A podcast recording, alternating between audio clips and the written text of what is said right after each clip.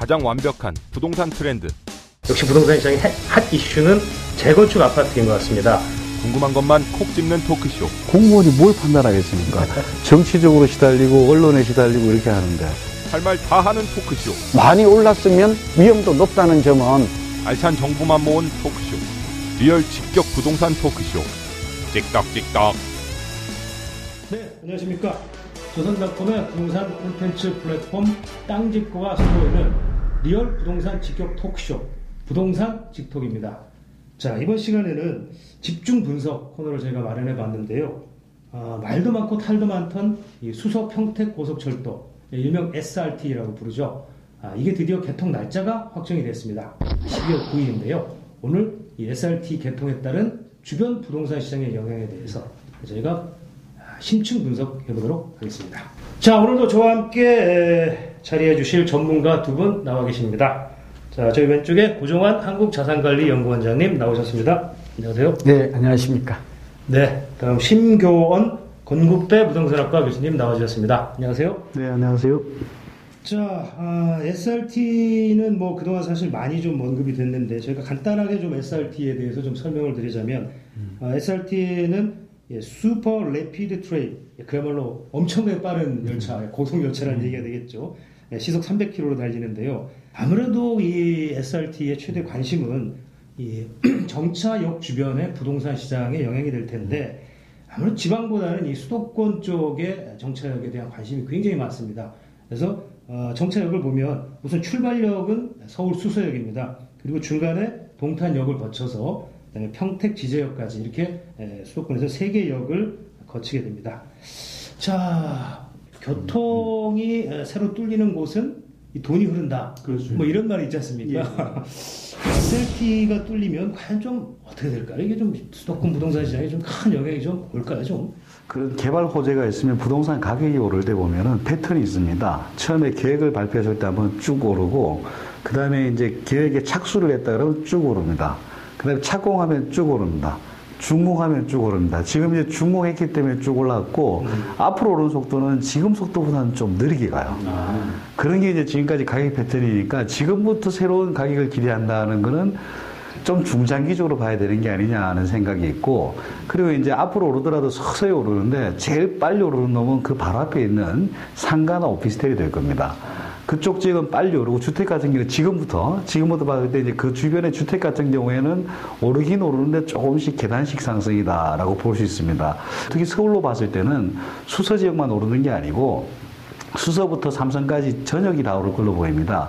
수서에서 또 삼성역까지 경전철이라든가 다른 개- 대중교통 보강이 있기 때문에 그 지역 전체가 거의 강남의 새로운 중심으로 날 가능성도 있다는 게 하나가 있고 그 평택이나 동탄이 갖고 있는 매력도가 중요합니다.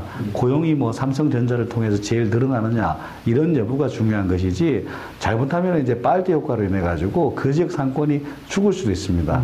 그래서 양날의 칼이긴 한데 지금까지 그리고 앞으로 단기적으로 봤을 때는 다 윈윈하는 구조가 될 수 있다라고 보여집니다. 과연 그럼 가장 큰 수혜를 받는 아파트 단지는 어디인가? 이게 좀 궁금하잖아요. 가장 중요하죠. 가장 궁금해하시는 겁니까? 네, 아마 길을 좀 끄들고 계실 것 같은데 가장 일차적인 아까 교수님 말씀하신 대로 이게 주는 영향력 효과는 파급 효과는 각각 다르죠. 예, 그래서 가장 첫 번째는 역시 수서역 주변이 될 것 같아요. 그러니까 수서역 주변에 신동아나 삼익 같은 거 여기 20년 된 게 많아요. 예, 이것들이 이제 아무래도 SRT가 되면 기존의 수서역보다는 더블 역세권이 되는 것이고 또 그만큼 예, 예, 그 부산이나 이렇게 지방에 가기도 지금 서울역을 이용해야 되잖아요. 그렇죠. 이렇게 되면 여기 성남 포함해서 이제 서울역까지 갈 필요가 없죠. 그런 의미에서는 굉장히 저는 효과가 좀 정장기적으로 클 것이다 이렇게 좀 보고 있고 우선 단기적으로는 수서역과 일원역 주변이 저는 지금 산다면 일원역 주변 살 것 같아요. 왜냐하면 수서역 주변이 너무 많이 올랐어요. 그리고 내, 내곡동, 세곡동은 보니까 새 아파트가. 새 아파트라고 또 많이 올랐어요. 예, 지금 덜 오른 게 그나마 일원동이라든지 이런 쪽에 보면 뭐 상덕수도 있고 목련도 있고 이래요. 어쨌든 하나하나 하게 되면 너무 시간이 걸게 되고.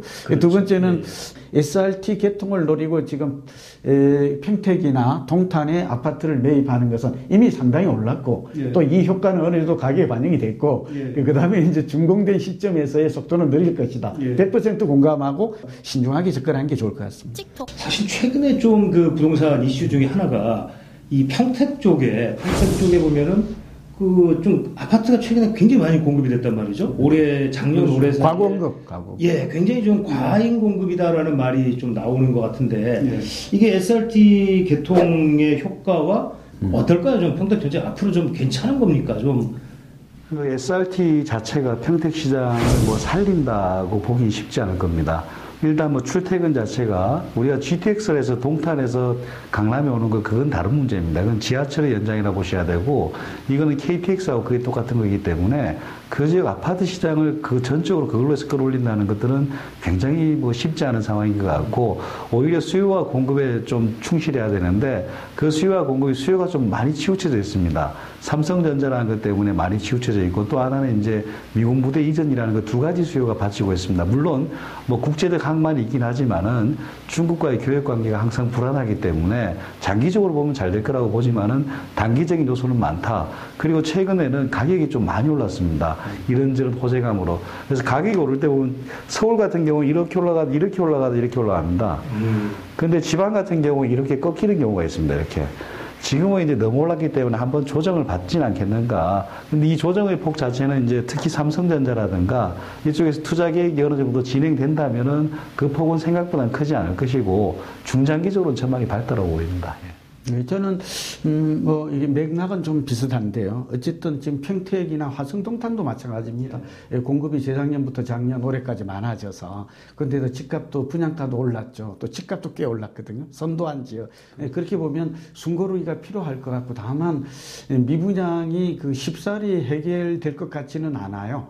과공급의 상태에 있고 앞으로도 계속해서 공급이 늘어난다는 점 이런 점은 투자 목적에서는 좀 주의해야 되고 철저하게 저는 실수요자 관점에서 중장기 투자는 아직도 유효하다 그런 결론입니다. 그러면 평택의 미분양을 사도 괜찮은 건지 아니면 동탄이 그래도 입지적으로 봤을 때 아, 평택보다는 조금 더 낫다고 보여지는데 그렇죠. 화성 그러니까 화성 동탄의 아파트를 사는 게 나은지 좀 말씀 좀 해주십시오. 먼저 일반적으로 봤을 때는 입지가 제일 중요합니다. 개발에서는 이런 게 있습니다. 이 개발 축으로 10이 발전하면은 직각 방향으로 1이 발전합니다. 그러니까 이제 그 용인의 저 용인 구 용인 시청까지 발전하려면 평택까지 다 아파트가 들어서야지가 된다는 거예요. 일반적으로 중구구식으로 그렇게 하는데 이렇게 봤을 때는 동탄은 경부 쪽에 바로 붙어 있습니다.